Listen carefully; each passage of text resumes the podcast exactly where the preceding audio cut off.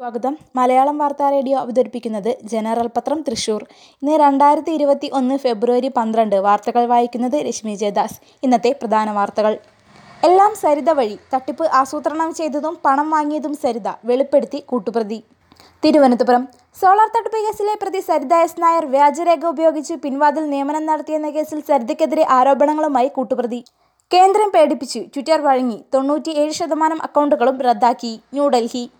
കർഷക സമരവുമായി ബന്ധപ്പെട്ട് തീവ്ര വികാരമുണർത്തുന്ന ട്വീറ്റുകൾ നീക്കം ചെയ്തില്ലെങ്കിൽ കർശന നടപടിയുണ്ടാകുമെന്ന് കേന്ദ്ര മുന്നറിയിപ്പിന് തൊട്ടു പിന്നാലെ നടപടി ആവശ്യപ്പെട്ടതിൽ തൊണ്ണൂറ്റിയേഴ് ശതമാനം അക്കൗണ്ടുകൾ ട്വിറ്റർ റദ്ദാക്കി.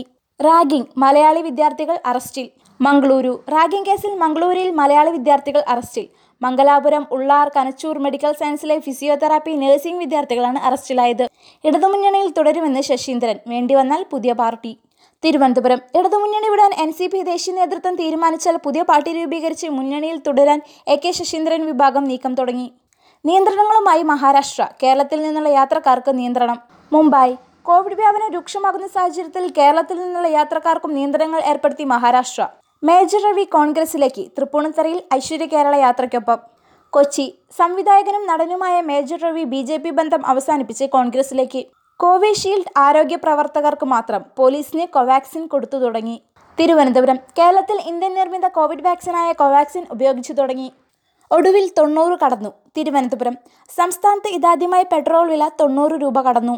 ജോലിക്ക് വേണ്ടിയുള്ള സമരം പതിനേഴാം ദിവസത്തിലേക്ക്. തിരുവനന്തപുരം നിയമന വിവാദത്തിൽ സെക്രട്ടേറിയറ്റിന് മുന്നിലെ പി എസ് സി വിദ്യാർത്ഥികളുടെ സമരം തുടരുന്നു. തിരഞ്ഞെടുപ്പ് കമ്മീഷൻ ഇന്ന് കേരളത്തിലെത്തും. തിരുവനന്തപുരം. സംസ്ഥാന നിയമസഭാ തെരഞ്ഞെടുപ്പിന്റെ മുന്നൊരുക്കങ്ങൾ വിലയിരുത്താൻ കേന്ദ്ര തെരഞ്ഞെടുപ്പ് കമ്മീഷൻ അംഗങ്ങൾ ഇന്ന് രാത്രി കേരളത്തിലെത്തും. കെ മാണി പാലായിൽ തന്നെ. കോട്ടയം. ഇടതുമുന്നണിയിൽ സീറ്റ് ചർച്ചകൾ ആരംഭിക്കാനിരിക്കെ പതിനഞ്ച് സീറ്റുകളിൽ അവകാശവാദം ഉന്നയിക്കാൻ കേരള കോൺഗ്രസ് എം. അധികാരത്തിലെത്തിയാൽ കാർഷിക നിയമങ്ങൾ ചവറ്റുകുട്ടയിലെറിയും പ്രിയങ്ക ഗാന്ധി. ലക്നൗ. കേന്ദ്ര സർക്കാരിന്റെ കാർഷിക നിയമങ്ങളെ നിശിതമായി വിമർശിച്ച് കോൺഗ്രസ് നേതാവ് പ്രിയങ്ക ഗാന്ധി. ഇന്ത്യയിൽ ഫൈവ് അടുത്ത വർഷം.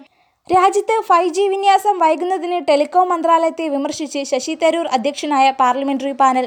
രാജ്യത്തെ നിയമം പാലിക്കാൻ ബാധ്യസ്ഥരാണ് ട്വിറ്ററിനോട് കേന്ദ്രം.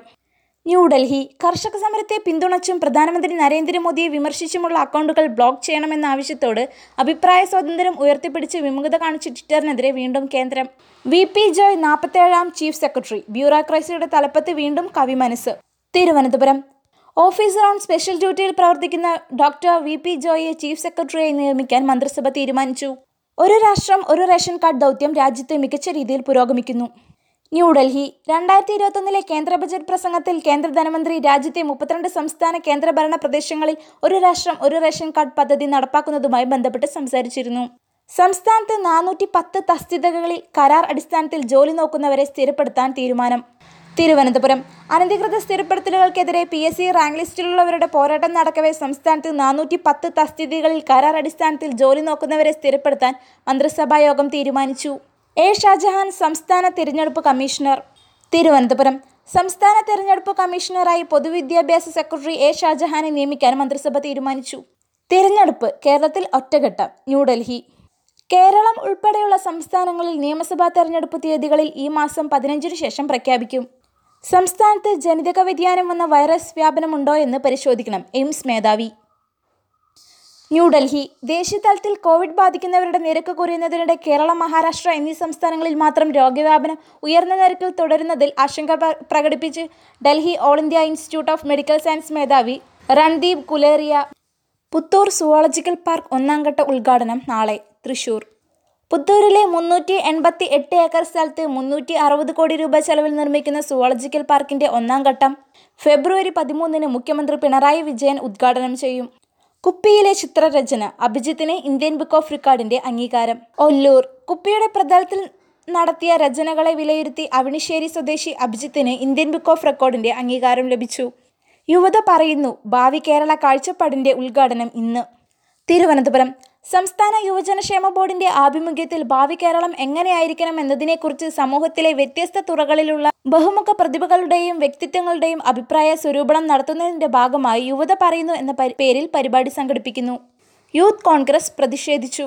മണ്ണുത്തി പാചകവാതക ഇന്ധന വില വർധനവിനെതിരെയും കാർഷിക കരിനിയമങ്ങൾക്കെതിരെയും പി എസ് സിയെ നോക്കുകുത്തിയാക്കി നടത്തുന്ന പിൻവാതിൽ നിയമങ്ങൾക്കെതിരെയും പന്തം കൊളുത്തി പ്രതിഷേധ പ്രകടനം മുക്കാട്ടുകരയിൽ കോൺഗ്രസിന്റെ നേതൃത്വത്തിൽ നടത്തി.